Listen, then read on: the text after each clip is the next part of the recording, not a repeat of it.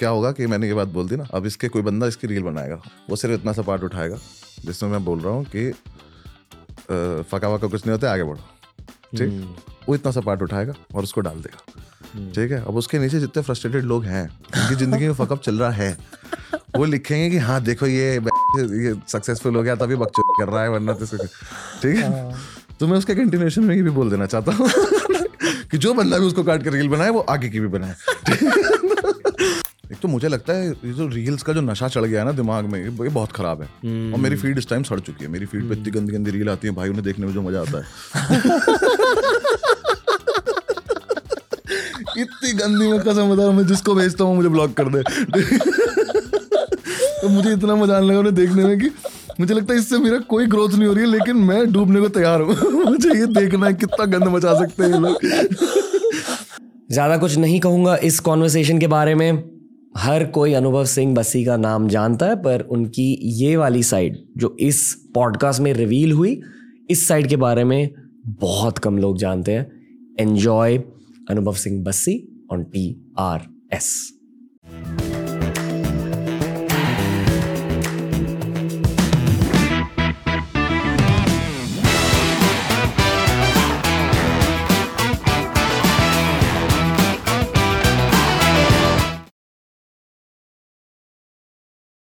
अनुभव सिंह बस्सी भाई, welcome to TRS Hindi. कैसे हो आप? क्यों हंस रहे हो? नहीं मैं ऐसे हंस रहा हूँ क्योंकि अभी तक ऐसी एनर्जी थी नहीं ना, इसकी वजह से भी किया। हाँ ये मेरा ऑन स्क्रीन अवतार है। अब तक कैसी एनर्जी थी? अब तक बात कर रहा था नॉर्मली, एकदम से पगला गया। आजकल किन चीजों के बारे में सोच रहे हो? घर ले रहा हूँ बॉम्बे में, उसके बारे में सोच रहा हूँ। Okay okay. मतलब रेंट पे ले रहा हूँ ऐसे ही बस रहने के लिए, क्योंकि बोर हो गया होटल्स में रह के। तो 7-8 दिन ही रहना है, तो उस हिसाब से बैंड्रा में लेने गया था। मुझे नहीं पता था कि पूरा का पूरा बैंड्रा रेनोवेशन में चल रहा है, तो वो हर बंदा ये बता रहा है मुझे कि सारी बिल्डिंग रेनोवेशन में और ये बच्चे हैं आप देख लो। और मैं दिल्ली में जिस घर में रहता हूँ, जैसे मैं रहता हूँ हमेशा से, मुझे शौक है कि टेरेस हो कम से कम या बैल्कनी हो अच्छी बड़ी, बट यहाँ ऑब्वियसली आप वो सब उम्मीद नहीं रख सकते। बट तो मैं टेरेस वाले घर ढूंढ रहा हूँ जिसमें वो मुझे बोल के ले जाते हैं कि हम आपको बैल्कनी देंगे। बैल्कनी के नाम पे वो मुझे दे रहे हैं इतनी बड़ी जगह जितना बड़ा मैं हूँ, तो मैं ही खड़ा हो सकता हूँ वहाँ पे बस। और उसमें कुछ जगहों पे तो छज्जा बोलते हैं हम लोग उसे, जो घर के बाहर निकालते हैं हम छज्जा, वो बेसिकली कबूतरों के लिए कि तुम बैठ जाओ यहाँ पे आके। वो उसके ऊपर रेलिंग लगा के बोल रहे हैं ये आपकी बैल्कनी है। मैं कहता दिमाग मत खराब करो, कोई ढंग की चीज दिखा दो। वेलकम टू मुंबई भाई। ये मुंबई की वाइब होती है। जिससे मुझे ये मतलब ज्यादा पता नहीं था कि हमेशा होटल्स भी रुकता था मुंबई में। पहली बार घर ढूंढ रहा हूँ तो दुआ और सूरी के साथ रुकता था मैं जब भी आता था उनका घर में, तो वहाँ पर ये इशू शुरू हुआ था मेरा। मैंने पहली बार ऑब्जर्व किया था, बट उतना दिल से नहीं लिया था क्योंकि मैं नहीं ले रहा था घर। मेरे लिए तो वो जगह थी, मैं जाके रुक जाता था आराम से शांति से। वो दोनों सोचते थे दिन भर इस बारे में। फिर मन्नू के घर रुकता था, वो अकेला रहता है, तो और वो अकेला बड़े घर में रहता था तो फर्क नहीं पड़ता था हमें कुछ खास। बट अब मुझे लग रहा है कि हाँ ये सीरियस प्रॉब्लम है यहाँ पे घर छोटे होने की। मैंने ये नोटिस किया कि दिल्ली में जनरली लोग दोस्ती को बहुत ज़्यादा वैल्यू करते हैं एज कम्पेयर टू योर। यहाँ भी दोस्ती के एलिमेंट्स है, पर अगर आप प्रोफेशनल दुनिया में देखोगे, मुंबई की प्रोफेशनल दुनिया में देखोगे, it's relationships are less intense. वहाँ दोस्ती भी इंटेंस होती है यार। वहाँ पे सब रह रहे हैं ना, जब आप किसी जगह पे जब आप रहते हो, आपका घर होता है, आप पूरे टाइम अपनी फैमिली के साथ रहते हो, तो आपका जो वो इमोशनल अटैचमेंट है वो तो वहाँ पे बरकरार है ही। फिर आपके दोस्त हैं आसपास, तो वो जो दोस्त है ना वो फैमिलीज रह रही हैं, इसलिए वो दोस्ती वो कंटिन्यूसली काफ़ी टाइम से चली आ रही है, तो इसलिए वो दोस्ती बनी हुई है। यहाँ पर सब लोग बाहर से आए हैं और हर बंदा अपने काम के लिए आया है, वो हर बंदा आगे बढ़ने के लिए आया, तो उसके बाद ज़्यादा टाइम वेस्ट करने को है नहीं कि वो बैठ के दोस्ती करे या करे। दिल्ली में चल रहा है, धंधा चल रहा है अपना, शाम को मिलेंगे 3 घंटे बैठेंगे तो दोस्ती अपने आप ही चल जाएगी, वो कुछ काम नहीं है तो। मैंने ये नोटिस किया कि जो लोग यहाँ पले बड़े भी हैं उनके डेफिनेशन ऑफ रिलेशनशिप अलग होते हैं इन टर्म्स ऑफ। वो मैं यहाँ रह के देखता हूँ। हाँ ये आपको नोटिस होगा, नेक्स्ट टाइम बताऊंगा तुझे। मतलब जितनी मेरी फैमिली दिल्ली से है, वो कहते हैं कि वहाँ हर कोई रॉ है इन अ गुड वे, मतलब जो अंदर वो बाहर दिखाते हैं in terms of even if it is बदतमीज है वही करते हैं, बदतमीजी करते हैं जो अंदर है वही बाहर दिखा देते हैं। यहाँ आके थोड़ा सोफिस्टिकेटेड वे में रहना पड़ता है, तो रहते हैं वैसे। हाँ शायद ओके। कुछ बताइए मुझे, ये बताओ मुझे TRS हिंदी क्या है, TRS और इंग्लिश क्या है? मतलब 2 पॉडकास्ट है, एक इंग्लिश पॉडकास्ट एक हिंदी पॉडकास्ट, बस एंड। मुझे इंग्लिश का लायक भी नहीं समझा, मुझसे पूछा भी नहीं तूने कि मैं इंग्लिश कर सकते हैं। ऑडियंस अलग है। इंग्लिश में सिर्फ 3 टॉपिक सक्सेसफुल होते हैं, एक जियोपॉलिटिक्स, दूसरा भूत प्रेत, और भूत प्रेत इंग्लिश में हो रहे हैं। हाँ बहुत ज्यादा, आई डोंट नो हाउ, पर फॉरेन ऑडियंस भी इंग्लिश पॉडकास्ट कंज्यूम करती है, तो they enjoy all this conspiracy theories. तीसरा topic is like very deep, मतलब साइकोलॉजी ऐसे. और ये बात तो तुम करते हो? नहीं, लोग करते हैं, आप जैसे लोग करते हैं. मैं सवाल पूछता हूँ और मैं व्यूज हासिल करता हूँ आप लोगों की वजह से. So thank you. इस पॉडकास्ट पर बहुत सारे व्यूज आने वाले हैं आपकी वजह से. साइकोलॉजिस्ट वाले देखूंगा, मैंने देखे नहीं है वाले. ओके, अभी हैवी करते पॉडकास्ट को. जैसा मर्जी कर ले, मैं आ चुका हूँ. ओके, तुम्हारे स्टूडियो में बैठा, अब जो करना कर ले. मैंने बता भी दिया कि मुझे अभी कुछ काम नहीं, अगले 2-3 घंटे. खुद की मौत के बारे में सोचते हो आप? हाँ, आई थिंक सभी सोचते हैं. आप सोचते हो? मैं सोचता हूँ. क्या सोचता हूँ? मैं तो मतलब बस यही सोचता हूँ कि हाँ, कभी भी आ सकती है. तो मुझे मतलब ऐसा पर्सनली बहुत ज़्यादा लगता है कि लाइफ अनसर्टन है, और उसका एक रीज़न है कि वो अनसर्टन है, तो इसलिए लाइफ को इतना कैजुअली नहीं लेना है कि मैं उसे वेस्ट करूं, और इतना कैजुअली भी नहीं, मतलब इतना ज़्यादा सीरियसली भी नहीं लेना है कि मैं सोचता ही रहूं कि कल क्या होगा. तो मैं एंजॉय करता हूं जितना मुझसे हो सकता है. मैं रोज़ जीता हूं कि आज जिएंगे, बाकी कल का कल देखी जाएगी. हाँ, लेकिन डर तो बना ही रहता है यार पूरे टाइम. किस चीज़ का? कि मर जाएंगे, ये सब खत्म हो जाएगा. ओके, हाँ, वो जॉन साहब का एक शेर है, मुझे याद नहीं आ रहा क्या है. और उनका एक शेर है ऐसे कि हम दो लोग, बेसिकली उसका जो जिस्ट है वो ये कि हम दो इतने खूबसूरत लोग हैं. It's about relationship. I am telling you about something related to me and my soul, कि हम इतने खुशनसीब लोग हैं कि हम साथ में रहते हैं, और एक ऐसा सितम आएगा कि हम मर जाएंगे. तो वो वाला फैक्टर रहता है मन में कि हाँ ठीक है, बट ठीक है, ये तो होना ही है, इसमें क्या भैंस, इसमें क्या कर लेंगे, हमारे हाथ में थोड़ी. Okay, stand up comics philosophers भी होते हैं मेरे अकॉर्डिंग. नहीं, स्टैंड अप कॉमिक्स सिर्फ स्टैंड अप कॉमिक्स होता है. हाँ, आधे तो वो भी नहीं होते. मतलब आधे स्टैंड अप कॉमिक भी नहीं होते. इंडिया में तो शायद कोई भी नहीं है, सब बन रहे हैं अभी, सबने सीखना शुरू किया है. 10 साल पुरानी इंडस्ट्री है, तो हम तो सभी सीख रहे हैं अभी. बन जाएंगे, जब एक टाइम आएगा जब हम एक्चुअली स्टैंड अप कॉमिक्स बन जाएंगे. इतने सारे व्यूज कैसे मिलते हैं बस्सी साहब? ये जनता को पता होगा. नहीं, ये आप बताइए, आपने कुछ मैथमेटिक्स क्रैक करी है यहाँ. मुझे तो भाई, मुझे यूट्यूब जो पता है, मुझे यूट्यूब पे वीडियो अपलोड करने नहीं आती है. ओके, हाँ, वो बैठे पीछे रोहित भाई, उन्हें आती है. ओके, मुझे नहीं आती. रोहित भाई इतने सारे व्यूज. आई एम किडिंग, बताइए. नो आइडिया भाई, मुझे कोई आइडिया नहीं था. मैं तो ऐसे ही वीडियो डाल दी थी, बस वो चल गई, और उसके बाद मुझे लिटरली कुछ नहीं पता. मुझे ना इंस्टाग्राम के एल्गोरिथम का कुछ पता है कि कैसे चलता है. okay. ना मुझे रील डालने में मौत आती है. मुझे वीडियो डालने में मौत आती है, मुझसे नहीं चलता. तो ये जो चल रहा है, ये किसी यूट्यूब वाले बंदे से ही पूछो कि क्या चल रहा है, मुझे कुछ नहीं पता. ओके. और ये मुझे क्या बोल रहा है, तुम्हारे उस पर भी तो इतने आते हैं. हाँ, पर पॉडकास्ट है आपके बारे में, तो आपके पर्सपेक्टिव से तो हमें आज व्यूज मिलेंगे. नहीं, तो वैसे भी तो यार ये तो बाद में शुरू किया ना, उससे पहले तो वायरल हो चुका था ना. ठीक है. बियर बाइसेप्स तो उससे पहले. मुझे पूछना है वैसे, बियर बाइसेप्स का क्या मतलब है? मतलब पहले जब इस चैनल की शुरुआत हुई थी, थॉट ये थी कि we will only make fitness videos, और मेरे लाइफ का गोल सिर्फ ये था कि मुझे एक जिम खोलना है. फिर वो गोल बदल गया, डिसाइड किया जिम चेन खोल लूंगा. फिर मैंने सोचा कि नहीं, ज़्यादा पैसे डिजिटल मार्केटिंग में होते हैं, और उसकी वजह से I shifted the content also away from fitness. पर जैसे आप पॉल लेवेक जानते हो? पॉल लेवेक नाम सुना है? ट्रिपल एच नाम सुना है? सेम है, उसका नाम पॉल है. हाँ, पॉल लेवेक. तो पर ट्रिपल एच हर कोई लाइफ खराब कर दी इसने. अच्छा लगा ट्रिपल एच था यार आज तक. क्या Paul Levesque? Paul Levesque. Okay, तो पर ट्रिपल एच जानते हो ना, सेम लॉजिक है भाई, कि उसकी तरह पानी उछाल स्कूल में तरह पिटे हम. कि मैं आपको एक छोटे भाई की तरह पूछ रहा हूँ कि भैया बताइए, क्या किसी ने आपका दिल कभी तोड़ा है? हाँ? मुझे आज, मतलब इतने सालों बाद अगर मैं उस चीज को वापस देखूं, तो मुझे लगता है कि किसी बंदी ने नहीं तोड़ा है. मैं था, मेरी हरकतें इतनी अच्छी थी नहीं कि मैं उनको इस तरह से देखूं कि उसने मेरा दिल तोड़ दिया. क्या हर इंसान अपने चीजें अपने तरीके से देखता है. वो उसने जिस तरह से देखा होगा, उसने देखा होगा. मैंने जिस तरह से देखा, मैंने देखा. उस टाइम मुझे लगा कि अब ये तो मेरे साथ गलत कर दिया, बट एक्चुअली मैं आज पलट के देखता हूँ तो कुछ, किसी ने कुछ गलत नहीं करा, सब ठीक है.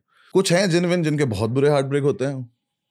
उसमें भी एक दूसरा नजरिया ये भी है कि कभी किसी का दिल टूटता है तो एक्चुअली दिल दोनों ही लोगों का टूटता है. जो रिलेशनशिप से बाहर जाते हैं, दिल दोनों का टूटता है. एक सैड होता है तो हमें लगता है इसका ज़्यादा टूट गया. एक गुस्सा होता है, उसका भी बराबर टूटता है, क्योंकि उसे भी तो नहीं मिला ना वो चीज़ जो वो एक्सपेक्ट कर रहा था तुमसे. तो टूटता तो दोनों का ही है. अब वो लेता कौन किसे कैसे है, वो अलग बात है. आपकी इतनी बड़ी फैन फॉलोइंग क्यों है? आपके अकॉर्डिंग लोग किन चीज़ों पर कनेक्ट करते हैं? दोस्ती मुझे लगता है कि वो एक विपुल सर बोलते हैं कि मेरे अंदर से एक वाइब आती है कि मैं कॉलेज का वो सीनियर हूँ जो सबको साथ लेके चलता है. हाँ, तो वो मेरे साथ अभी भी आती होगी. हाँ, और मुझे 2-3 लोग बोल चुके हैं. विपुल सर बोल रहे हैं तो उन्होंने ऑब्जर्व किया, वो जिंदगी जिया हुआ आदमी. तो एक वो रीज़न हो सकता है जो कि काफ़ी हद तक है भी. दूसरा ये कि हमारा जो अभी कंट्री का जो यूथ है, जो अपनी पॉपुलेशन डेमोग्राफिक डिविडेंड जिसे बोलते हैं, कि अपना 65% आई थिंक यूथ चल रहा है ना अभी देश में, तो उनसे रिलेटेबल मटेरियल है वो. तो अगर मैं उनकी लाइफ को हिट कर रहा हूँ तो ऑब्वियसली अगर वो और वो ज़्यादा है, मेजॉरिटी में है, तो व्यूज आएंगे ही ना. अब नेशनल लेवल कॉलेज सीनियर बन चुके हो. हाँ, वो मान सकता है कि हाँ मैं सारे कॉलेजेस का मिला के सीनियर हो गया हूँ, सारे हॉस्टल्स में रह लिया हूँ मैं. तो वो रीज़न है. वो वाले लोग जिन लोगों को मैंने टारगेट किया था अपने कंटेंट से, वो लोग मिल गए हैं. तो और वो हैं बहुत ज़्यादा, तो व्यूज ऑब्वियसली ज़्यादा. ओके, बस्सी भैया, फेम के बाद क्या आपको फीमेल अटेंशन भी ज़्यादा मिली है? ज़्यादा का पता नहीं. फीमेल अटेंशन ऐसा मेरी जिंदगी में कभी कम तो रहा नहीं कि मैं बोलूँ कि बिल्कुल रथा ही नहीं है कुछ भी ऐसा, मैं कभी कुछ नहीं बोलूँ. आई फील कि फेम के बाद हर किसी के लाइफ में इंक्रीज हो जाती है फीमेल अटेंशन या ऑपोजिट सेक्स की अटेंशन. नहीं यार, वो तो लेने के ऊपर भी है ना कि आप फीमेल अटेंशन ले रहे हो या मेल अटेंशन ले रहे हो, तो आपको पता चलेगा ना एग्जैक्टली कि बढ़ गई है या कम हो गई है कुछ. देखो, ये तो बहुत ऑब्वियस सी बात है कि अगर कोई बंदा फेमस हुआ है तो उसे ऑब्वियसली ज़्यादा लोग जान गए हैं. अब ज़्यादा लोग जानेंगे, और क्योंकि आप फेमस भी हो, आपको पसंद भी कर रहे हैं, तो उनमें से कुछ लोग आपको अटेंशन देंगे. ये तो बहुत ऑब्वियस सी बात है. बट आप उसे ले रहे हो या नहीं ले रहे हो, तब आपको पता चलेगा कि कितनी मिल रही है और कितनी नहीं मिल रही है. मैंने ली नहीं है बहुत ज़्यादा. ओके, मे बी आपको एक अलग प्रोफेशन में अडल्ट लाइफ एक्सपीरियंस करने का मौका मिला. My change was straight after college, इसलिए आई फील कि मेरा पूरा लाइफ का एक्सपीरियंस बदल गया था. It was a very big difference जिस तरह से पीपल. हाँ, और मैंने उस फेज को मिस आउट कर दिया. मतलब जिस फेज से आप गुजरे हो, जहाँ आपने नॉर्मल अडल्ट लाइफ देखी है, मैंने बस ये देखा है स्ट्रेट आउट ऑफ कॉलेज. वो मैं मानता हूँ. वो मैं फिर से एज अ कॉलेज सीनियर मैं वो चीज़ देखता हूँ जो यंग लड़के हैं, से आप भी हो, जो जिनके साथ जिन्होंने वो कॉलेज के बाद 4-5 साल उसमें नहीं जिए, जो आपका जॉब प्रोसेस था, जॉब थी, या उसमें नहीं जिए, जिन्हें एकदम से, या जो 18-19 साल के फेमस टिकटॉकर्स हैं, जो भी कंटेंट वो क्रिएट कर रहे हैं, जो भी जिस भी फील्ड में स्पोर्ट्स पर्सन है, कुछ भी हैं, जब वो आप उस एज में जब आप फेमस हो जाते हो ना, और अगर आपके पास एक प्रॉपर हाथ ना हो किसी मेंटोर का, सीनियर का, पेरेंट्स का, बड़े भाई बहन का, किसी का भी, तो आपको बहुत मुश्किल है वो हैंडल करना मेंटली. बिकॉज आपको नहीं पता था 24 साल, मैं खुद मानता हूँ कि 24 साल की उम्र में मेरे पास आज जितनी सक्सेस होती और आज जितना पैसा होता, आज जितना नाम होता, मैं आदमी को आदमी ना समझता. मैं किसी और दुनिया में जी रहा होता और मैं ऐसा होता कि तुम हो कौन, मैंने करा है जो करा है. और ये बहुत ज़्यादा होता है, बहुत ज़्यादा. ये नेचुरल है, इसमें कुछ नहीं है. मैं बोल रहा हूँ ना, अगर आपके सर पे हाथ नहीं है वो वाला आपको बताने वाला है कि बेटा बैठ जाओ, ये जा भी सकता है. और ये किस्मत वालों को मिलता है तो उसको सेलिब्रेट करो, उस पर ऐंठ मत दिखाओ, इसको सेलिब्रेट करो. वो चीज़ अगर आपको बताने वाला नहीं है तो ये किसी के साथ भी हो सकता है, बहुत नॉर्मल है. बट मैं खुशकिस्मत हूँ कि मैंने वो 4-5 साल इतना अपने लाइफ में अलग अलग काम करके, धीरे धीरे करके, मैं रोज़ जी रहा था वो एडल्ट लाइफ जो आप बोल रहे हो. तो मेरे सर पे नहीं चढ़ा कुछ भी. मैं इसके लिए बहुत मतलब खुश नसीब मानता हूँ कि थैंक गॉड कि मेरे लिए कुछ सोचा हुआ था भगवान ने कि अच्छा ये मिल रहा है मुझे, तो मैं इसलिए ऐसा रहता हूँ कि हाँ ठीक है. अब बोल रहे हैं सबसे दोस्ती कर रहे हैं, क्या कर रहे हैं, सबसे बात कर रहे हैं, तो मैं अभी वो हो भी नहीं सकता क्योंकि मैंने वो जी लिया. मैंने इतना नीचे जाके देख लिया कि मुझे ऊपर आने की कीमत पता है. तो इसलिए कितने नीचे तक गए? बॉटम जितना था सबसे नीचे बैठा था, मेरे पास कुछ था थोड़े ना. बताइए. मतलब मैं कितना 3 महीने तो 2-2.5 महीने तो मैं ऐसा था कि मुझे घर से निकलना ही नहीं है, मुझे रूम से भी नहीं निकलना, मुझे कुछ नहीं करना, मेरे बस की नहीं है कुछ करना. तो अपने आप को मैंने मान लिया था कि भाई नहीं आता मुझे कुछ, हो गया मेरा सब खत्म. एज क्या थी तब? 28 आई थिंक, 28-27. मतलब ये डायरेक्टली कॉलेज के बाद नहीं था? हाँ, 4 साल बाद, 3 साल. क्यों, पर क्या हुआ? कुछ नहीं, वहाँ जो कर रहे थे वो हो नहीं रहा था. मैंने पहले यूपीएससी की तैयारी कर रहा था, वो समझ में आ गया मुझे कि मेरे बस की नहीं है करना. और फिर एक रेस्टोरेंट खोला, वो बंद हो गया. एक जॉब कर रहा था, उसमें मन नहीं लगता था, कुछ काम भी नहीं था कुछ खास, बेसिकली सीखने को कुछ नहीं मिलता था. तो फिर मुझे यूजलेस लगते हैं वो काम, जिसका मुझे पैसा भी मिले और मैं कुछ सीखूँ भी ना तो फिर यूजलेस है वो मेरे लिए, काम को मतलब नहीं उस बात का। तो वो भी वहाँ पे मन नहीं लगता था, फिर वो छोड़ दी, फिर बैठा था घर में।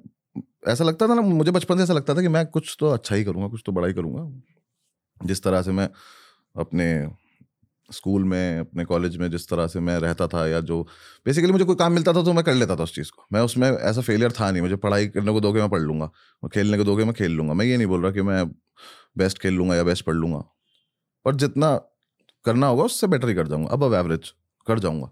बट लाइफ में मैं अबव एवरेज भी नहीं कर पा रहा था, मैं एवरेज भी नहीं कर पा रहा था। तो आपको खुद लगता है व्हेन यू आर 26-27 और फिर घर वालों से बोलो कि और दे दो थोड़े से पैसे, इस महीने के भी दे दो, अभी काम करना है। तो थोड़ा ख़राब लगता है अंदर से आपको खुद ही कि यार मेरे माँ बाप मुझे जहाँ से उठा के लाए थे, जहाँ से उन्होंने पढ़ाया है, तो खुद आपको लगता है कि यार उन्होंने इतनी मेहनत करी थी हमें, क्योंकि उनके लिए सिर्फ पढ़ाई थी कि पढ़ के ही आगे निकल सकते हैं। तो उन्होंने सब कुछ दिया था जो आप पढ़ के आगे निकल सकते हो, बट शायद मैंने ही वो सीरियसली नहीं लिया। मुझे पढ़ के निकल जाना चाहिए था अभी तक कहीं ना कहीं। तो वो आपको ख़राब लगता है कि अभी भी कैसे बोलूँ उनसे वापस से कि मुझे तो अभी भी पालो, क्योंकि अब तो मेरा टाइम आ गया ना उनको पालने का।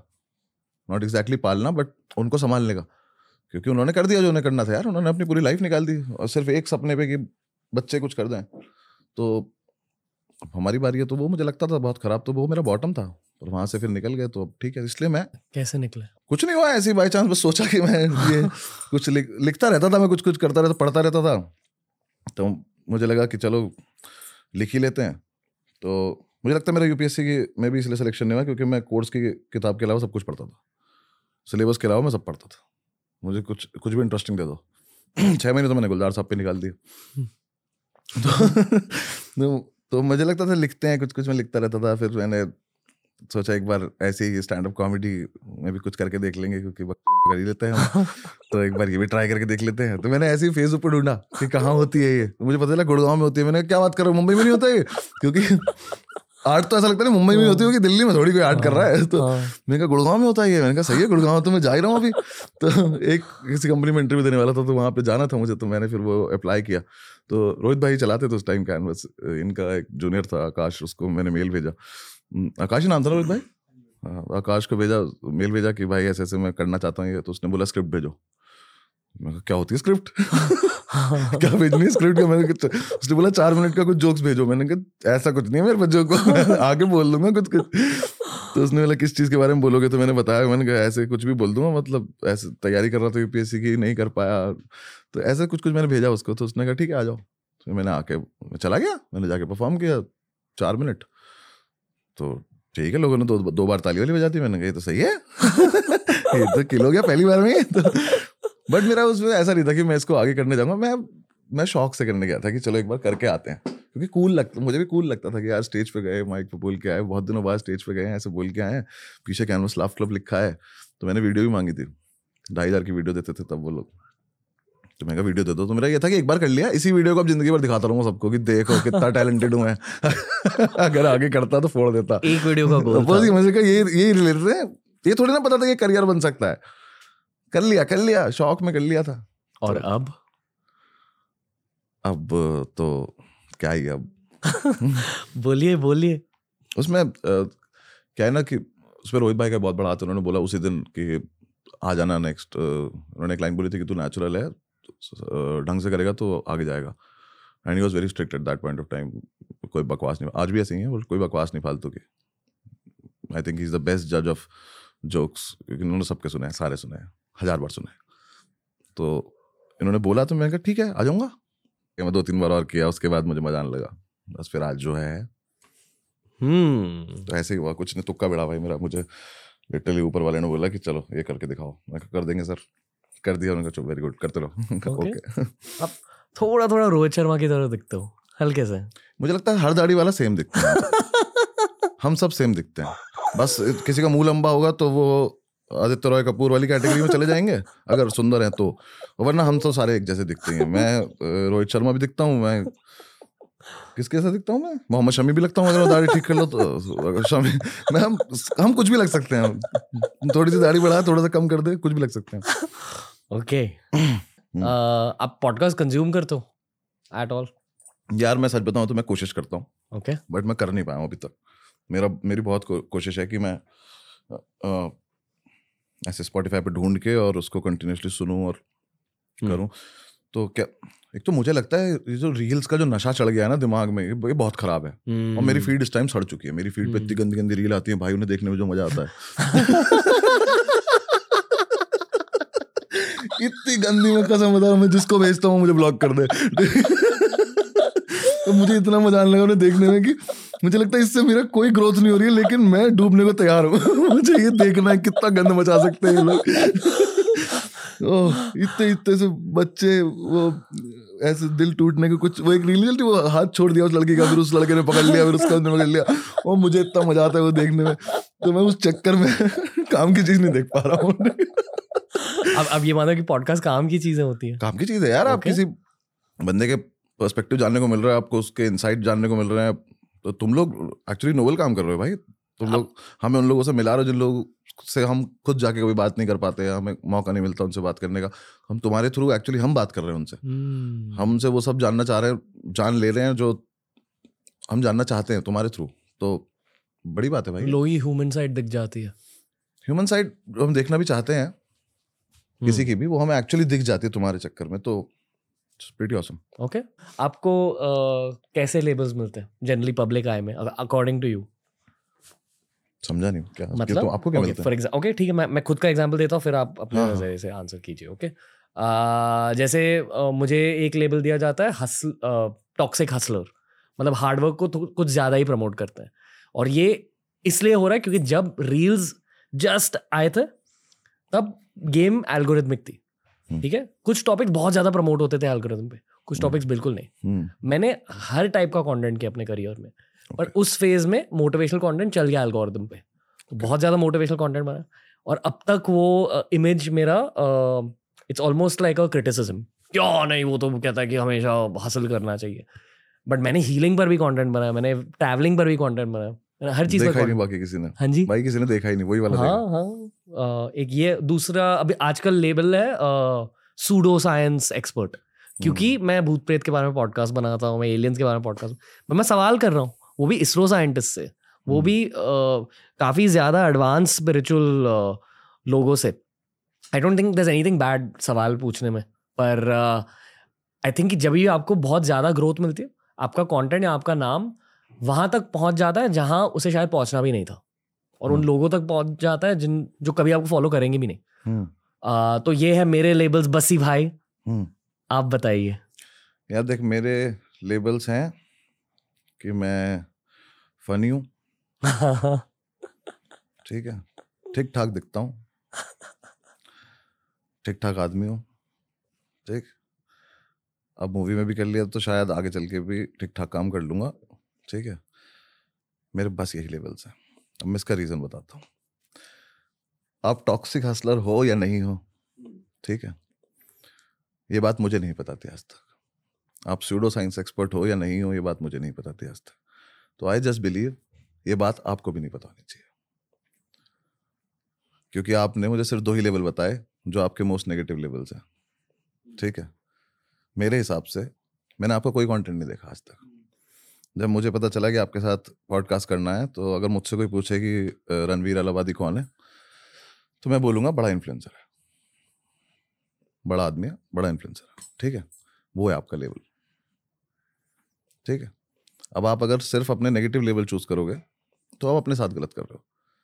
आप जो बोल रहे हो हमारा कॉन्टेंट वहाँ तक पहुँच गया जहाँ तक पहुँचना भी नहीं चाहिए था, तो इसका पॉइंट ये है कि हमने सिर्फ वही वाला देखा, क्योंकि नेगेटिव कमेंट ऑब्वियसली आपको ज़्यादा हर्ट करते हैं, क्योंकि आपकी नज़र ही उस पर जाती है. आपको पॉजिटिव नहीं दिखेंगे, आपको लव यू बसी भाई, लव यू बसी भाई, लव यू बसी भाई 5 नहीं दिखेंगे. आपको देखेगा ये क्या है, वो लोग ये किसने लिखा है, क्या चुप है, अगर उसकी प्रोफाइल हो जाओगे 70 फॉलोवर है, 70 फॉलोवर लड़का मुझे ऐसे कैसे बोल रहा है. आपके ऊपर आप लेते क्या हो, 5 लव यू बसी भाई मिले हैं ना, इसको लेके चलो ना. कॉन्टेंट वहाँ तक पहुँच भी गया अगर जिन लोगों तक नहीं पहुँचना चाहिए था, ये देखो ना वहाँ पहुँच गया जहाँ पहुँचना चाहिए था, और वो लोग ज़्यादा हैं, तो वहाँ रहो ना. वहाँ रहेंगे तो ठीक है. हमारे सारे लेबल अच्छे ही हैं भाई, हमें जो भी मिल रहा है अच्छे से ही मिलता है. हमें वो मिलते थोड़ी हैं जो नहीं मिलना जिन्हें.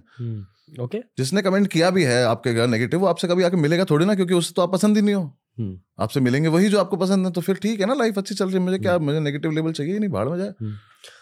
पहली चीज मैं ये कहना चाहूंगा, थैंक यू, आपकी भैया एनर्जी फील हुई अभी, एंड मैं आपको एक कॉन्वर्सेशनल हग देना चाहता हूँ, एज एन हग नहीं देना चाहता, बना लेना आज के लिए, बना देते ना। दूसरी चीज जेन्युइनली, क्योंकि हमारी शुरुआत फिटनेस में हुई, मुझे नेगेटिव कमेंट्स इतना अफेक्ट नहीं करते, क्योंकि फिटनेस की दुनिया में बहुत ज्यादा नेगेटिविटी होती है, और मैं अलग अलग जॉनर्स की है, शायद उस जॉनर में नेगेटिविटी बहुत ज्यादा थी, आई डोंट नो अगर अब है या नहीं, क्योंकि मैं अभी फिटनेस की दुनिया में नहीं हूँ, बट मैंने उसका सामना किया एट एज 22, और आई फील कि मेरी emotional side in a very nice way मर गई उस फेज में। तो मैं अभी ठीक हूँ नेगेटिव कॉमेंट्स को लेकर, मैं इन लेबल्स को भी थोड़ा ऑब्जेक्टिवली देखता हूँ, और I understand the perspective you came from, but ये मेरी लाइफ का प्रॉब्लम नहीं है। मैं एक्चुअली आपसे एक और सवाल पूछना चाहूँगा, मेरी लाइफ का problem at this stage work life balance है, okay. जो शायद आपका भी थोड़ा सा एक प्रॉब्लम है। मेरा पूरी लाइफ का प्रॉब्लम ही हुआ है बस, मतलब मेरा सब मेजर प्रॉब्लम है वर्क लाइफ बैलेंस। क्या सोचते हो वर्क लाइफ बैलेंस के बारे में, और ये आप क्यों, मतलब प्री कॉमेडी भी ये एक प्रॉब्लम था आपकी लाइफ में? वर्क ही नहीं था, प्रॉब्लम क्या होती, लाइफ ही लाइफ थी। पहले लाइफ थी और प्रॉब्लम थी, वर्क नहीं था, वर्क आया तो वर्क लाइफ प्रॉब्लम आ गया। बट आई थिंक पर्सनली मुझे ऐसा लगता है कि बहुत इंपॉर्टेंट है आपकी लाइफ में वर्क लाइफ बैलेंस होना, बट आई पर्सनली थिंक कि मैं इसे ज़्यादा तवज्जो देता नहीं हूँ फिलहाल, क्योंकि बहुत मुश्किल से मुझे काम मिला है। लाइफ तो थी मेरे पास पहले भी, आगे भी रही जाएगी, तो मैं इसे कैसे ना कैसे करके सीख जाऊंगा एक टाइम पे आके, बट फिलहाल मुझे ऐसा लगता है कि जो इतना काम मुझे मिल गया है मैं करता रहूँगा, ठीक है। मुझे बैलेंस अभी नहीं बनाना, क्योंकि मैं सच बता रहा हूँ यार, मुझे याद नहीं मैं लास्ट टाइम कब सोया था ढंग से। सेम, मुझे आइडिया भी नहीं है। मैं होटल जाता हूँ, स्वीट बुक करते हैं, हम सोफे पे बैठते हैं, कितनी बार मैं उस बेड तक भी नहीं गया हूँ। मैंने एक स्टोरी भी डाली थी पहले, मैं उस बेड तक नहीं पहुँचा हूँ जिस बेड जो हमने बुक करे सोना था। वहाँ बैठे होटल के कमरे में, वहाँ से निकले, शो किया, शो से वापस आए, रात को फ्लाइट है, फ्लाइट पकड़ी, शहर चेंज किया, वहाँ शो किया, वो किया, और ये हर जगह है। मैं तुझे बताया मैं पूरी दुनिया घूम चुका हूँ और मैंने एक जगह नहीं देखी। मुझे नहीं पता, मुझसे आज कोई पूछे कि सियाटल में क्या देखा तो मैं बोलूँगा हाँ मैं एक जगह गया था, ऊपर तक गया था, एक वो पॉइंट का जो भी पॉइंट है उनका, वो स्काई पॉइंट करके कुछ है, मैं वहां तक गया था, बट वहां पहुंच के भी मैं काम ही कर रहा था। मैं यही पूछ रहा था कि हाँ अगले शो का क्या सीन है, कब निकलना है, कैसा हो, क्या सीन। तो हालत बुरी हो। मैं उस पर लिखा भी था कि एक मेरे हिस्से की नींद इन शहरों में बढ़ गई, घर बनाने की जिद में जिंदगी होटलों में कट गई, ठीक है। और वो हो गया मेरे साथ। मुझे नहीं पता कि मैं दिल्ली में घर लिया हुआ, मैंने रेंट पे लिया हुआ, पर दिल्ली में घर लिया हुआ है। मैं आज तक उस पूरे घर के हर जगह नहीं बैठा, ठीक है। मुझे नहीं पता उस घर में पूरे उसमें क्या है। मैं एक ही जगह, एक सोफे पे बैठा हूँ और वहाँ से एक बेड पे सोया हूँ, और मुझे किचन में नहीं पता कौन सा सामान कहाँ रखा है, क्योंकि एक साल में मतलब पूरा टोटल एक महीना नहीं रहा हूँ मैं वहाँ पे। अब बॉम्बे में बता रहा था मैं आपको कि लेने वाला हूँ, यहाँ भी नहीं रहूँगा। तो मेरे तो वर्क लाइफ बैलेंस बहुत मेजर प्रॉब्लम है, बट ये कैसे ठीक होगी मुझे पता भी नहीं अभी। बट सच बताऊँ तो मैं ठीक करना ही नहीं चाहता, क्योंकि मुझे ये कि जितना काम मिल रहा है कर लो चुपचाप शांति से, क्योंकि बहुत मुश्किल से मिला है, तो मुझे है कि ठीक है कर लेते हैं। तो अब ये वर्क लाइफ बैलेंस आपको किसी और से पूछना पड़ेगा जो कर रहा हो इस चीज में। एटलीस्ट रिलेटेबिलिटी फील हुई कि आप भी उसी चीज से गुजर रहे हो। सब गुजर रहे हैं भाई, किसी को नहीं पता कैसे करना है। नींद और ये वर्क लाइफ बैलेंस, चैन नहीं है भाई जिंदगी में एक पैसे का भी, पता ही नहीं होता क्या चल रहा है। हाँ, फेम का ये एस्पेक्ट पब्लिक जनरली नहीं जानती, स्पेशली वो लोग जो फेम को एक पेडेस्टल पर डालते हैं कि यार फेमस होना है, इंस्टाग्राम पे नंबर से, ये बिल्कुल नहीं समझते। नंबर्स मिल जाते हैं, पर अगर आपको सस्टेन करना है तो ऐसी लाइफ जीनी पड़ती है। बिल्कुल, ये तो है ही ना यार। सक्सेस मिलना एक तरफ है, सक्सेस को मेंटेन करना दूसरी तरफ है। मेंटेन करने में बहुत मेहनत है, बहुत कम लोग इस चीज़ को जानते, बहुत कम लोग। मतलब हर कोई ना एक रियलिटी को विजुअलाइज करता है कि हाँ 20 साल बाद, 30 साल बाद शायद एक घर होगा, फैमिली होगी, मॉम डैड होंगे घर पे, पर कोई उन 20-30 सालों के डिटेल्स को विजुलाइज नहीं करता। करेक्ट। क्या जाना अपने सक्सेस को मेंटेन करने के बारे में? कंटिन्यूअस एफर्ट है ये। ऐसा नहीं है कि आपको मिल गया तो अब ये बस मिल गया। और नाक की मणि तो है नहीं कोई कि रखी रहेगी और इसमें से सब कुछ होता रहेगा। आपको रोज ही चलाना है, रोज ही करना है, रोज मेहनत करनी है। और जितना ज्यादा आप बढ़ते जाओगे उतनी ज्यादा आप रिस्पॉन्सिबिलिटी बढ़ती जाएंगी, उतना ज्यादा आपको और बेहतर होना है। साथ के साथ आपको अपना क्राफ्ट पे भी काम करना है, जो जिसकी वजह से आपको ये मिला है सब कुछ, तो क्राफ्ट को भी साथ साथ करना है। अब क्योंकि आप पब्लिक पर्सनालिटी हो चुके हो, तो आपको पर्सनली भी इवॉल्व होना है कि एक बेटर ह्यूमन बीइंग, क्योंकि लोग आपको कुछ लोग आपको अपना आइडल भी देखते हैं, तो अब आपको पर्सनली भी बहुत बेटर होना है। तो कुल मिला के पड़े हैं।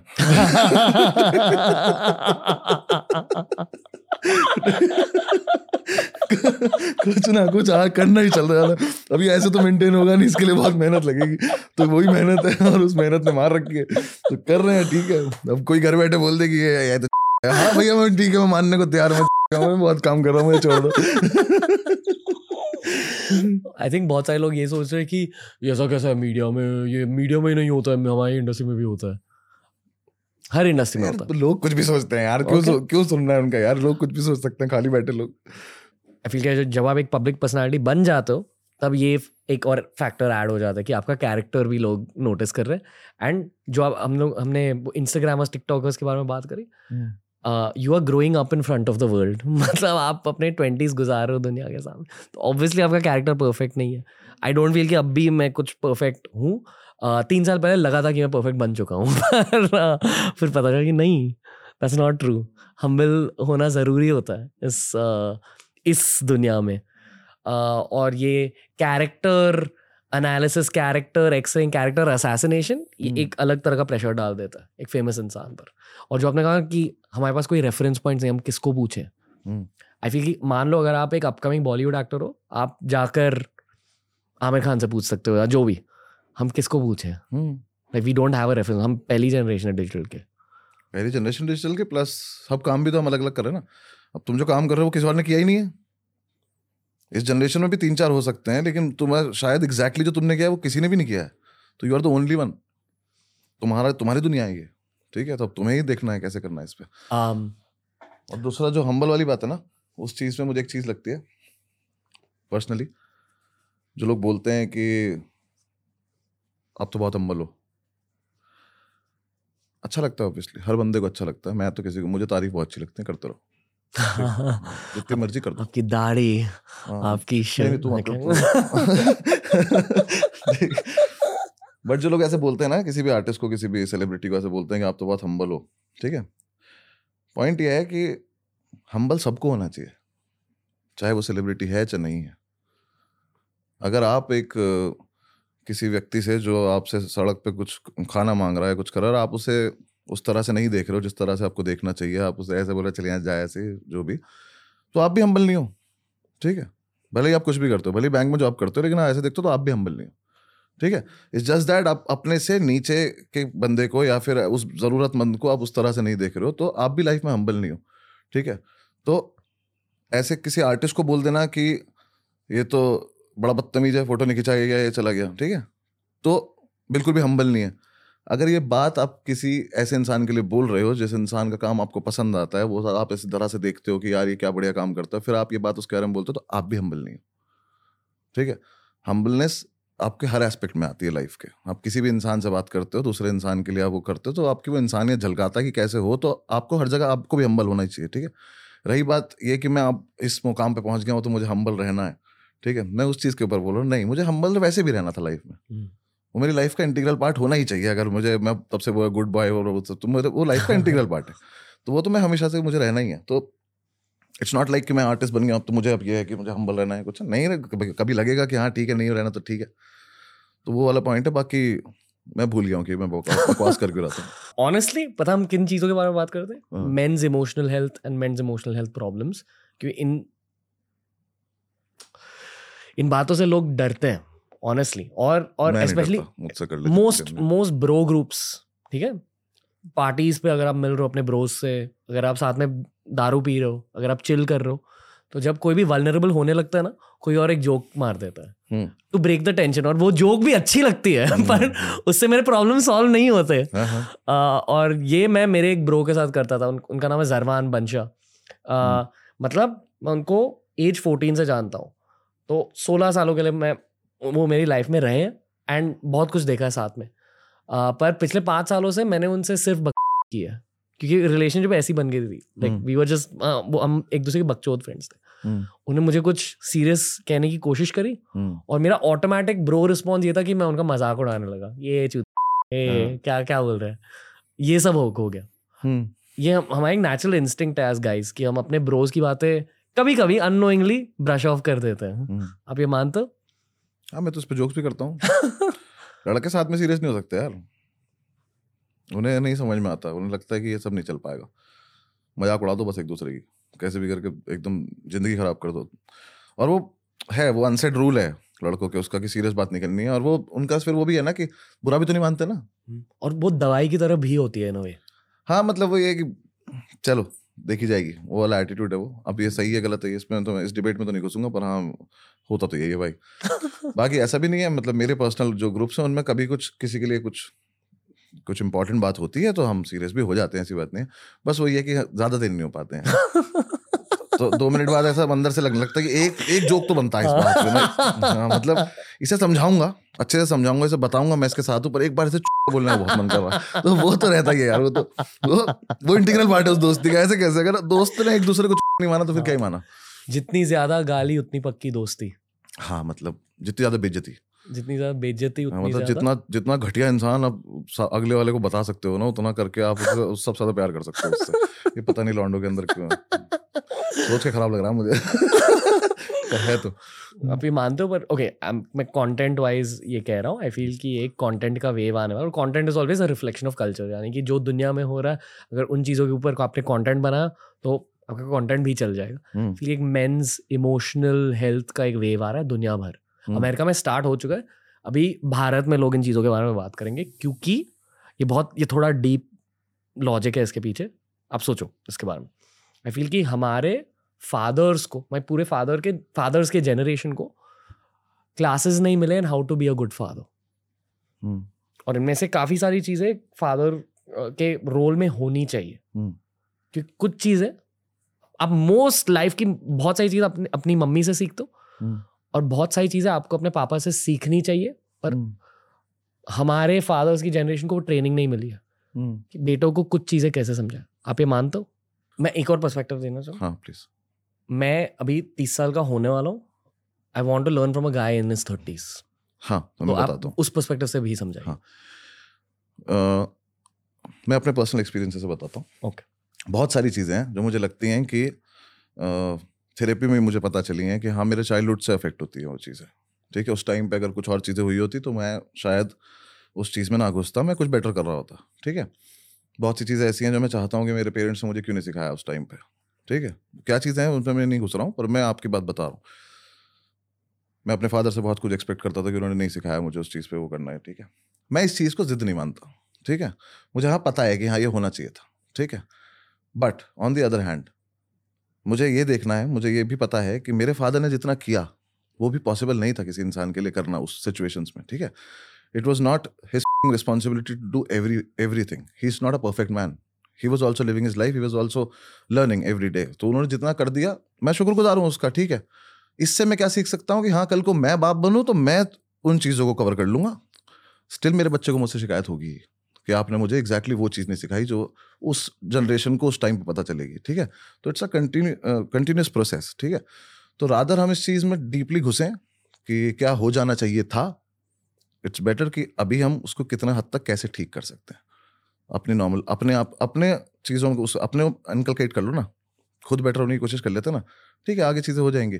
मैं ये नहीं कह रहा कि मेरे बोलने से ये हो जाएगा या आपके सोचने से हो जाएगा। थेरेपी की ज़रूरत पड़ सकती है आपको, मेडिटेशन की ज़रूरत पड़ सकती है आपको, बहुत टाइम लग सकता है। हाँ तो कर लो, जस्ट दैट ब्लेम करना ठीक नहीं है। हम उसे ब्लेम ना करके हम आगे बढ़ते हैं, क्योंकि अब हम हैं उस एज में।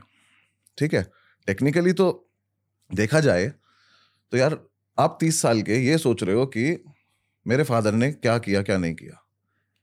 मेरे फादर 21 साल में फादर बन गए थे। अगर मुझे 21 साल में बच्चा हो गया होता, मैं माँ कसम खा के कह रहा हूँ इतना खराब पालता ना मैं उसको, क्योंकि मुझे ही तमीज़ नहीं, मुझे अभी तक नहीं है ढंग से तमीज़। तो उन्होंने वो कर लिया यार, और हम उनसे अगली जनरेशन है। अगर हम अभी तक इतना है तो वो लोग तो बहुत अच्छा कर गए यार। ओके, मैं आपको 2 पर्सपेक्टिव देना चाहूँगा। बिल्कुल दीजिए। पहला पर्सपेक्टिव कि मैं अभी भी नेविगेट कर रहा हूँ इस सब्जेक्ट को, इसलिए मैं आपको ऐसे सवाल पूछ रहा हूँ। और जितना मुझे पता चला है मेंटल हेल्थ की नेविगेशन से एटलीस्ट भारत में मोस्टली चाइल्डहुड फैक्टर्स होते हैं रिलेटेड टू योर मेंटल। और जो आपके पेरेंटल रिलेशनशिप्स है, आपके डैड के साथ जो आपकी रिलेशनशिप थी, आपके मॉम के साथ जो रिलेशनशिप थी, उससे आपकी अडल्ट मेंटल हेल्थ और अडल्ट डिसीजंस बहुत ज्यादा डिसाइड होते हैं. ठीक है, मेनली भारत में ये साइकोलॉजी से मुझे, इसलिए I brought up parents so early. दूसरा पर्सपेक्टिव ये है कि मेरे डैड के साथ मेरी खुद की रिलेशनशिप अच्छी नहीं थी. शायद 20 साल के मैं उनसे बात नहीं किया प्रॉपरली.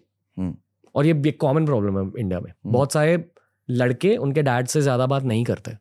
शायद कभी वो एक्सप्रेस नहीं कर पाते, या शायद कुछ इंसिडेंट्स की वजह से बात नहीं कर पाते, या शायद जैसे मेरे केस में अल्फा वर्सेस अल्फा हो जाता है घर पे. मतलब बचपन से अगर कोई इंसान अल्फा है वो बचपन से अल्फा होता है, करेक्ट? एटलीस्ट मेरे केस में था, एंड ये मैंने नोटिस किया. वो भी अल्फा थे घर पे, इसलिए वो भी अल्फा थे, मैं भी अल्फा था. तो बचपन से उनके साथ टक्कर होती रहती थी. फिर एट एज 29 ऑलमोस्ट, अभी मैं 30 ईयर्स का होने वाला, लास्ट ईयर जून में मेरी लाइफ में कुछ हुआ. मैं उस इंसिडेंट के बारे में मैंने बात करी है एक पॉडकास्ट पर, थेरेपी मान लो उसे. तो थेरेपी में पता चला कि मेरे बाकी लाइफ के जो भी प्रॉब्लम्स हो रहे हैं पर्सनल लाइफ में या मेंटल हेल्थ रिलेटेड, वो तब सॉल्व होंगे जब मैं उनके साथ चीज़ें सॉल्व करूँगा.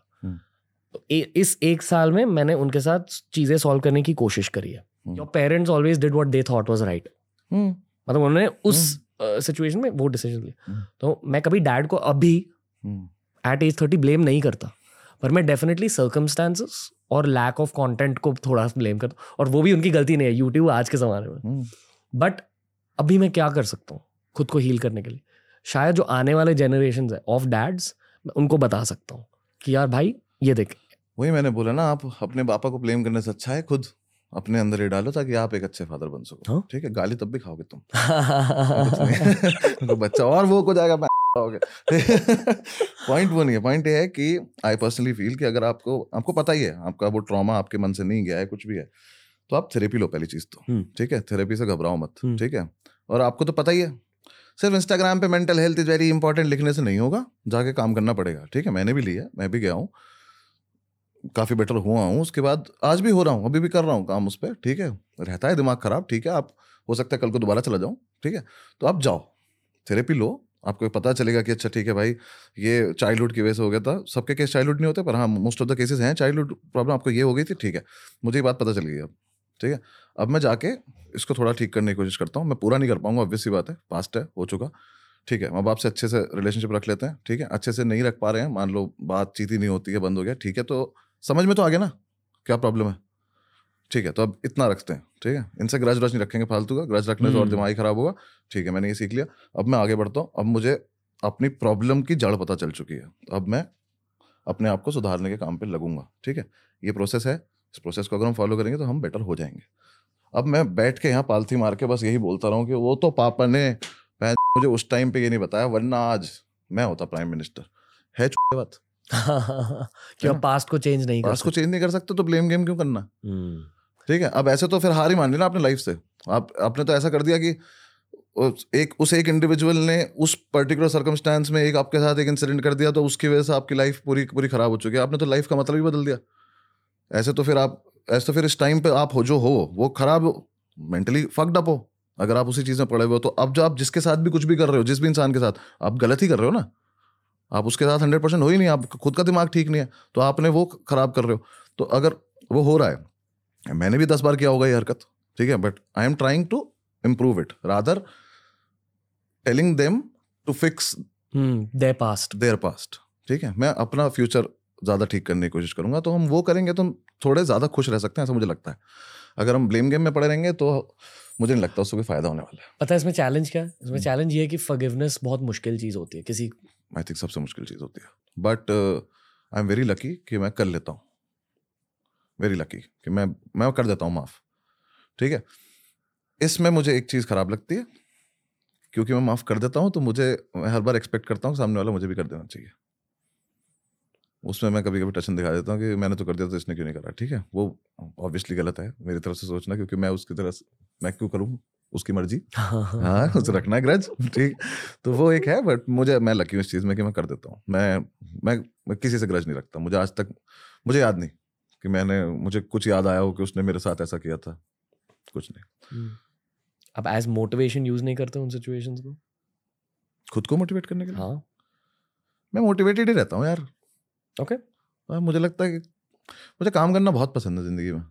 ठीक है, वो कुछ भी काम हो सकता है, जो भी मैं करता हूँ, ठीक है, मैं कुछ भी कर रहा हूँ, मुझसे खाली नहीं बैठा जाता। फिर मुझे एकदम ऐसा, मैं छुट्टी लेता हूँ आजकल और फिर मैं पॉडकास्ट करने आ जाता हूँ। मुझे अभी टेक्निकली अपने घर पर शांति से बैठ के कोई पिक्चर देखनी चाहिए थी, तो मैं मोटिवेटेड रहता यार, मुझे तो अच्छा लगता है कि ठीक है चलो और कुछ करते हैं, नया कुछ सीखने को मिलेगा, नए लोगों से मिलने को मिलेगा और चार चीजें पता चलेंगी। ठीक है, करेक्ट मी, ठीक है, मैं आपको एक पर्सपेक्टिव दूंगा अगर आपको ये लगता है कि ये गलत पर्सपेक्टिव है।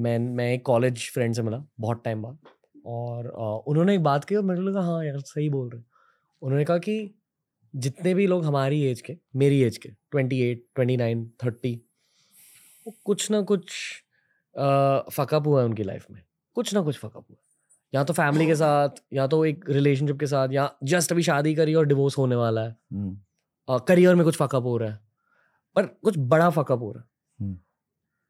ये आपने नोटिस किया था आपके लेट 20s में या अर्ली 30s में कुछ ना कुछ ऐसे फकअप हो रहा है? क्योंकि जब आप कॉलेज में होते हो, जब आप जस्ट कॉलेज से निकले हुए होते हो, आपको ये लगता है कि 29, 30 तक सब सॉर्ट हो जाएगा, बट दैट्स नॉट ट्रू। एक बहुत बड़ा फकअप जनरली हर किसी की लाइफ में होता है। देखो अब मैं अपना पर्सपेक्टिव बता रहा हूँ, मैं आपको करेक्ट कर रहा हूँ, ठीक है। आपने बोला था मेरी लाइफ में फकअप हुआ, ठीक है, मैं उसे मेजर फकअप बोलना चाहूँगा क्योंकि माइनर बोलूँगा तो तवज्जो नहीं मिलेगी मुझे, है ना। किसने किया वो फकअप? मैंने किया। किसकी नाकामी थी वो? मेरी थी। कौन टाइम वेस्ट कर रहा था? मैं कर रहा था। कौन कॉलेज में नहीं पढ़ रहा था? मैं नहीं पढ़ रहा था। कौन नौकरी को सीरियसली ले रहा था? मैं नहीं ले रहा था। अब अगर इसे मैं बोलूं कि ये मेरे साथ फकअप हुआ, ये हुआ नहीं, मैंने होने दिया, ठीक है। किसी के साथ रिलेशनशिप में हो सकता है, किसी के साथ जेन्युइनली रिलेशनशिप में गंदा फकअप हो सकता है, ठीक है, किस्मत खराब थी तुम्हारे साथ, फकअप हो गया, ठीक है। अब ये बोलना कि सभी के साथ 28, 29, 30 साल की एज में हमारे साथ तो कुछ ना कुछ मेजर फकअप हुआ ही है, ठीक है, ये बकवास बात है बोलने के लिए, ठीक है, क्योंकि नोबडी इज परफेक्ट। सबकी लाइफ में कुछ ना कुछ फकअप हो ही रहा है और होता ही रहेगा। अगर फकअप नहीं हो रहे हैं तो फिर तो हमें किताब मिली हुई है ना, जिससे हमें सुबह उठ के पढ़ना है कि आज क्या करना है, ये करना है, तो फिर सब ठीक चलता चला जाएगा। अगर ये हमारे पास है और हमारी लाइफ में फकअप नहीं हो रहे हैं तो किस बात का तो मजा है फिर लाइफ का? क्या तो हम स्ट्रगल करेंगे क्या? या तो तुम्हारे पास इतने पैसे हो, मैं वो क्या, वो किसकी रील आती है, डैन वेल्जेरियन तो हूँ नहीं मैं, ठीक है, कि मेरी लाइफ का सिर्फ पॉजिटिव एस्पेक्ट देखने को मिलेगा पूरी दुनिया को, ठीक है। मैं जी रहा हूँ, मेरे साथ फकअप भी होंगे, मेरे से कुछ खराब भी होगा, मेरी लाइफ में कुछ अच्छा भी होगा। इट्स जस्ट दैट हमारे साथ क्या प्रॉब्लम है, मैं भी कोई तुमसे बहुत बड़ा तो हूँ नहीं, 2-3 साल बड़ा हूँ, ठीक है, मैं भी उस एज से निकल के आया हूँ। अभी हम अच्छी चीज़ों को कम सेलिब्रेट करते हैं और ख़राब चीज़ों को ज़्यादा गुणगान करते हैं। हम कभी भी ये नहीं बोलते मैं बहुत खुश था, हम लेकिन बड़ा फकअप जरूर बोलते हैं, ठीक है। खुशी को हम ऐसे देखते हैं कि हाँ ये तो था ही, हमें कुछ मिल भी जाता है तो हम कहते हैं इतना तो मैं डिजर्व ही करता हूँ। नहीं बे, मिल गया है, इसको इज्जत से रख, ठीक है, संभाल के रख। सबको नहीं मिला ये, ठीक है, बहुत कम लोग हैं जिनके हाथ में आया है, ठीक है। अब मैं आज यहाँ बैठ के मैं ऐसे बाहर जाके बोल दूँ, अपने दोस्तों में जाके मैं बोल दूँ, मैंने कहा यार थक गया हूँ यार, मैं तो बहुत काम कर लिया यार, मैंने तो, ठीक है, मैं तो मतलब नींद नहीं आती यार, मुझे तो सोने को नहीं मिलता है, मैं तुमसे कर सकता हूँ ये बात, ठीक है, क्योंकि अभी हम ये बात कर रहे हैं। मैं अपने किसी दोस्त को जाके बोलूँ जो नौकरी करता है, यार सोने को नहीं मिलता यार मुझे तो, यार ये हो गया वो हो गया, उसकी जितनी सैलरी है ना, जितनी सैलरी में अपना घर चला रहा है, ठीक है, सो वो भी नहीं पाता, ठीक है। और मैं एक सिचुएशन में ऐसी हो के जहाँ मेरे पास आज सब कुछ है, मैं उसके सामने बकवास करूँ ना, उसे अपने फकअप गिनाऊँ, तो ये क्या बात है, ठीक है। इट्स जस्ट दैट हम जो अच्छी चीज़ें हुई हैं लाइफ में उन्हें भी याद करो, उन्हें ज़्यादा सेलिब्रेट कर लो, मीडियोकर लेवल पे भी सेलिब्रेट करेंगे ना तो भी हमारा वो लेवल बना रहेगा कि हाँ ठीक है, हमारा वो फिक्स रहेगा कि हाँ ठीक है, खुशियां भी तो है ना यार।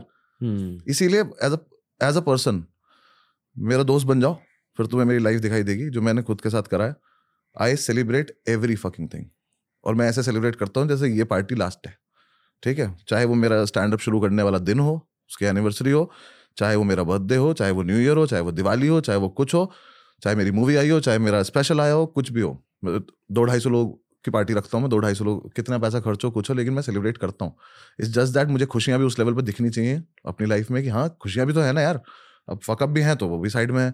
मैं फकअप को बड़ा नहीं होने देना चाहता क्योंकि मैंने पकड़ के देख लिया जब मैं 26-27 का था कि जरा सी सैडनेस हुई और मैं सैडनेस को के ऊपर बैठ गया ऐसे जम के कि यार मैं तो बहुत सैड हूँ, क्योंकि जब मैंने स्टार्टिंग में बताया, क्योंकि बहुत ईजी है ये बोलना, सामने वाले से सिंपैथी लेना और बोलना कि भाई मैं तो बहुत सैड हूँ, मेरे तो लाइफ में कुछ हो नहीं रहा, मैंने कराया, ठीक है।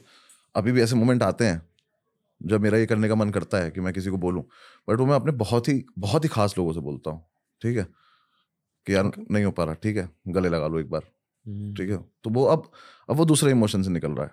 बट ये मैंने जब स्टैंड अप करना शुरू ही किया था, जब तक मैं वायरल भी नहीं हुआ था, मैंने तभी अपने आप से प्रॉमिस किया था कि मैं सैड होकर नहीं बैठूंगा, चाहे मेरी लाइफ में कितना बड़ा फकअप हो जाए, क्योंकि परफेक्ट तो है नहीं लाइफ, फकअप तो होते रहेंगे।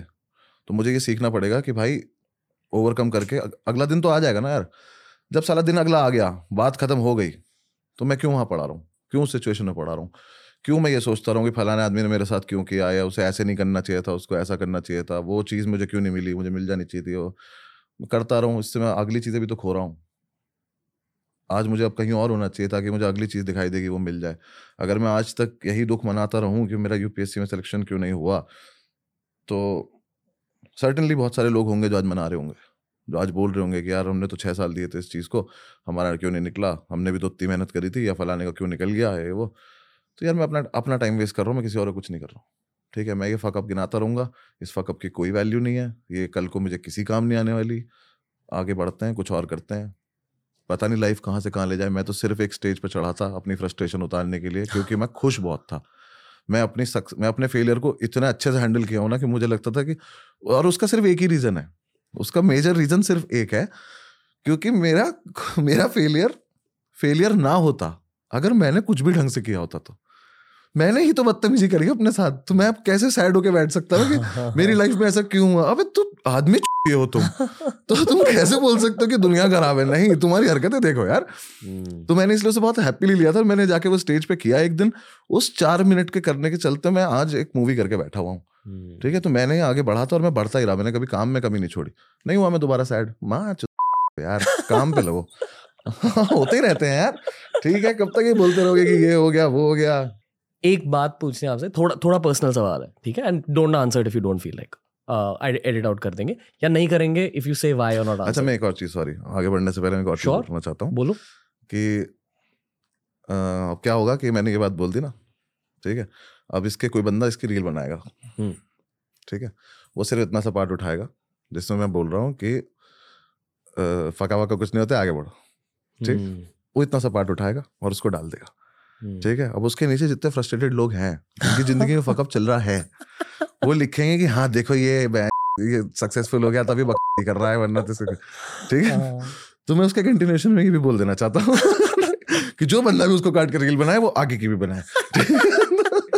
मैं ये बोल देना चाहता हूँ कि मैं इतना क्लियरली ये नहीं बोल रहा हूँ कि अगर तुम्हारे फकअप हो गए तो उसको इग्नोर करो, आगे बढ़ो।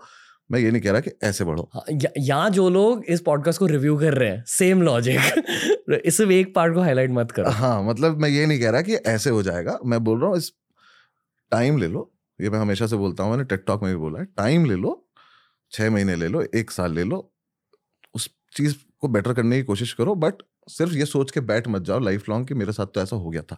तो टाइम ले लो, आराम से करो, हो जाएगा, ठीक है। तो मैं ये नहीं कह रहा रातों रात हो जाएगा। तो फालतू में रील बना के मुझे गाली बकने की जरूरत नहीं है। बहुत नॉर्मल सी बात करी है मैंने।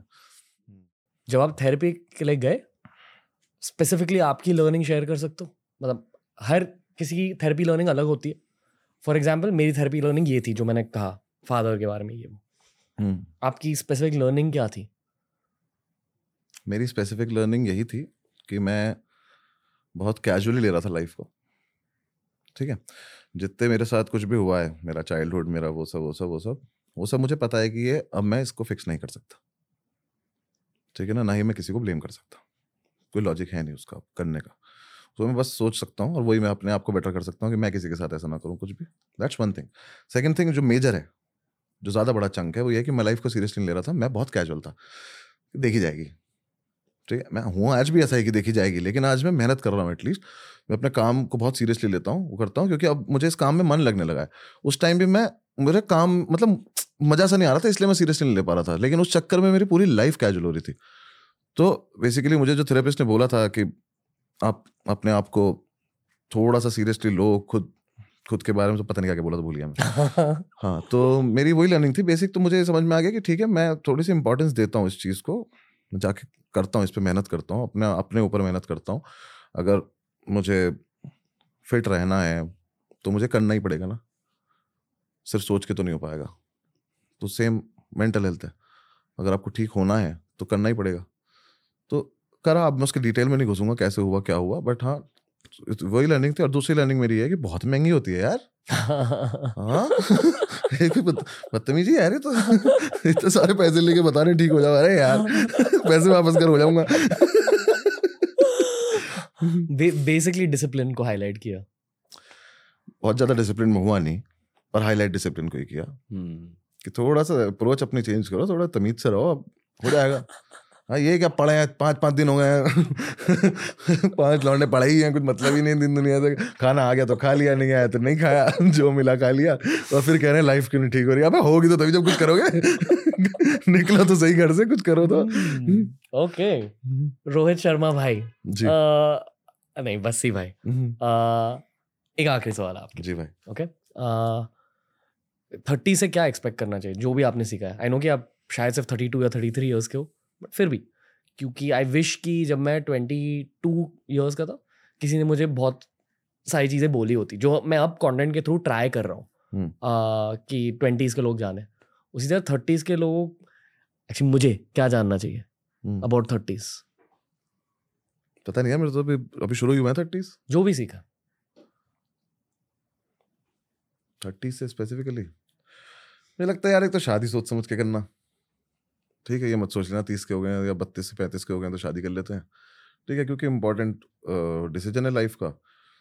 कभी कभी आप खुद अनप्रिपेयर्ड हो, इस चक्कर में सामने वाले की ज़िंदगी बर्बाद करने की कोई ज़रूरत नहीं है, क्योंकि हो सकता है वो प्रिपेयर्ड हो और फालतू में उसके लग जाए, क्योंकि तुमने तो ऐसी कर ली थी बस क्योंकि बाल झड़ रहे थे, ये तो कोई लॉजिक नहीं। तो वो सोच समझ के करना 30s में। बाकी तो यार मुझे ज़्यादा है नहीं, मेरे पर तो मुझे नहीं पता, जैसे जैसे सीख रहा हूँ वैसे वैसे अगले पॉडकास्ट तक बताता हूँ ना, तो शुरू ही हुआ। मतलब पता नहीं 30 से क्या एक्सपेक्ट करोगे, मतलब हो जाएगा सब कुछ, क्या एक्सपेक्ट क्या करना है। ओके हाँ बस काम करते, मेरा बस इतना सा पॉइंट है यार, खुश रहो, काम करते रहो, मजे करो, दोस्तों के साथ सेलिब्रेट करते रहो हर छोटी छोटी चीज़। और ये बहुत मैंने बहुत अच्छे से मैं बता रहा हूँ, इस चीज़ से मुझे बहुत फायदा हुआ लाइफ में कि हर छोटी छोटी चीज़ सेलिब्रेट करने लगो। जब छोटी खुशियों को भी आप सेलिब्रेट करते हो ना तो आपको लाइफ इंपॉर्टेंट लगने लगती है। अगर आप छोटी चीज़ को ऐसे इग्नोर कर दो ना, यार चलिए तो होना ही था, तो आई थिंक मज़ा सा नहीं आता। फिर बड़ी चीज़ भी आप बहुत बड़ा सेलिब्रेशन नहीं करते, फिर बड़ी चीज़ भी एक्यूमुलेट होकर आपको ऐसा लग जाता है कि चलो ठीक ही है, नहीं कुछ भी ठीक नहीं है, इतनी सी भी चीज़ मिल रही है और उसको सेलिब्रेट करो। भाई सबको नहीं मिल रही है यार, सबको कुछ नहीं मिल रहा, आपको जो मिल रहा है वो बहुत मिल रहा है यार हर चीज़। बस ही भाई, बस हो गया पॉडकास्ट, चलो जी मज़ा आया, बहुत बढ़िया था। कैसा रहा? मैं तो तुरंत कैमरा बंद कर दिया, भरा बैठा था क्या हमसे? अच्छा फोकस कर नहीं, पर यही था पॉडकास्ट, मजा आया भाई, thank you so much for having me. Same, बहुत अच्छा लगा आपसे बात करके, थैंक यू भाई। मैंने कुछ ऐसी डीप फिलोसॉफिकल चीजें एक्सपेक्ट की थी, आई फील कि फिर से मैं ये कह रहा हूँ जितने भी स्टैंड अप कॉमिक्स होते हैं इन अ वे फिलोसोफर्स होते हैं, ह्यूमन लाइफ को ऑब्जर्व कर रहे हैं, उसी से खुद का कॉन्टेंट निकाल रहे हैं, उसके साथ साथ लाइफ के बारे में बहुत कुछ सीख रहे हैं। तो आप जैसे लोग हमें सबसे बेस्ट पॉडकास्ट देते हैं, मतलब सबसे डीप पॉडकास्ट देते हैं। एंड एक लास्ट चीज़ कहना चाहूँगा जो मैंने पॉडकास्ट से ही सीखी है, स्पिरिचुअल पॉडकास्ट के थ्रू या फिल्म स्टार्स से बात करने के बाद या क्रिकेटर्स से बात करने के बाद, आई फील कि हर इंसान की लाइफ में सर्कमस्टांसेस का बहुत बड़ा रोल रहता है और इसे हम भाग्य कहते हैं, डेस्टिनी कहते हैं। And I definitely feel destiny होती है और डेस्टिनी बदल भी आप सकते हो डेफिनेटली, हार्डवर्क के थ्रू, प्रेयर के थ्रू एट्सेट्रा, पर डेस्टिनी होती है। पर कुछ कुछ लोगों की लाइफ में एक्सट्रीम फेम की डेस्टिनी होती है। ओके आई डेफिनेटली फील कि आप उन लोगों में से हो जहाँ आपको बहुत ज़्यादा फेम ऑलरेडी मिल चुका है और बहुत ज़्यादा फेम मिलने वाला है। और आई जेन्युइनली बिलीव कि भगवान उन लोगों को फेम देता है जिनका दिल साफ होता है और जिनके पास चीज़ें कहने को, जिनके ओपिनियंस को एक पेडेस्टल मिलनी चाहिए। That's what I feel. And I feel कि आपके दिमाग में बहुत सारे अच्छे ओपिनियंस हैं, you need to be asked the right questions. So all the best and thank you भाई, मुझे नहीं पता था अपने बारे में। तूने लास्ट के एक मिनट में इतनी डीप बात करी, तू मुझे बता ना 30s में क्या करना है? मैं तुझसे जान के चला जाता हूँ ना। मैं बस आपकी जर्नी को ऑब्जर्व करूंगा। Even if I never meet you again, I definitely want a podcast with you again.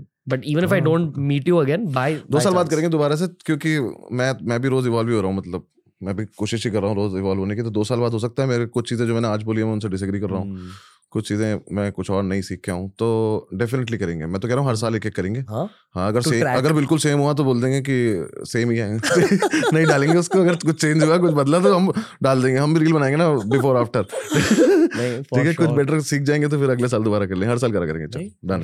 बहुत कुछ सीखा आपसे बसी भाई, थैंक यू भाई, थैंक यू, बहुत अच्छा लगा आपसे मिलके, मुझे भी बहुत अच्छा लगा यार, बहुत मजा आया मुझे। मैंने बस वही लास्ट में कोई चूरी नहीं बना के पूरा देखना तो देखना वरना मत देखना, ठीक है, कुछ मत देखना क्योंकि मैं ही देख लूंगा वो रील, क्योंकि मैं दिन भर रील देखता रहता हूँ।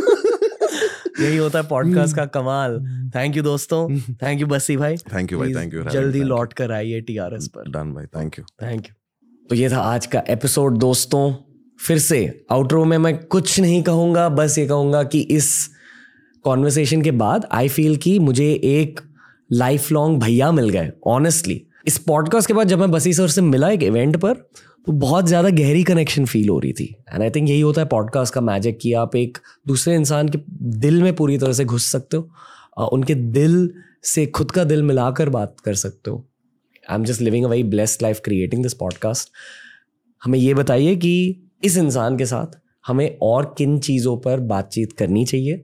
आई फील कि ये हर किसी को हंसाता है, पर इनमें वो काबिलियत है जिसकी वजह से बहुत सारे यंग लोग, स्पेशली यंग मर्द, बहुत कुछ सीख सकते हैं emotional health, mental health, spiritual health के बारे में। दिस वाज अनुभव सिंह बस्सी ऑन TRS। और एक और बढ़िया एपिसोड के साथ हम बहुत ही जल्द लौट कर आएंगे।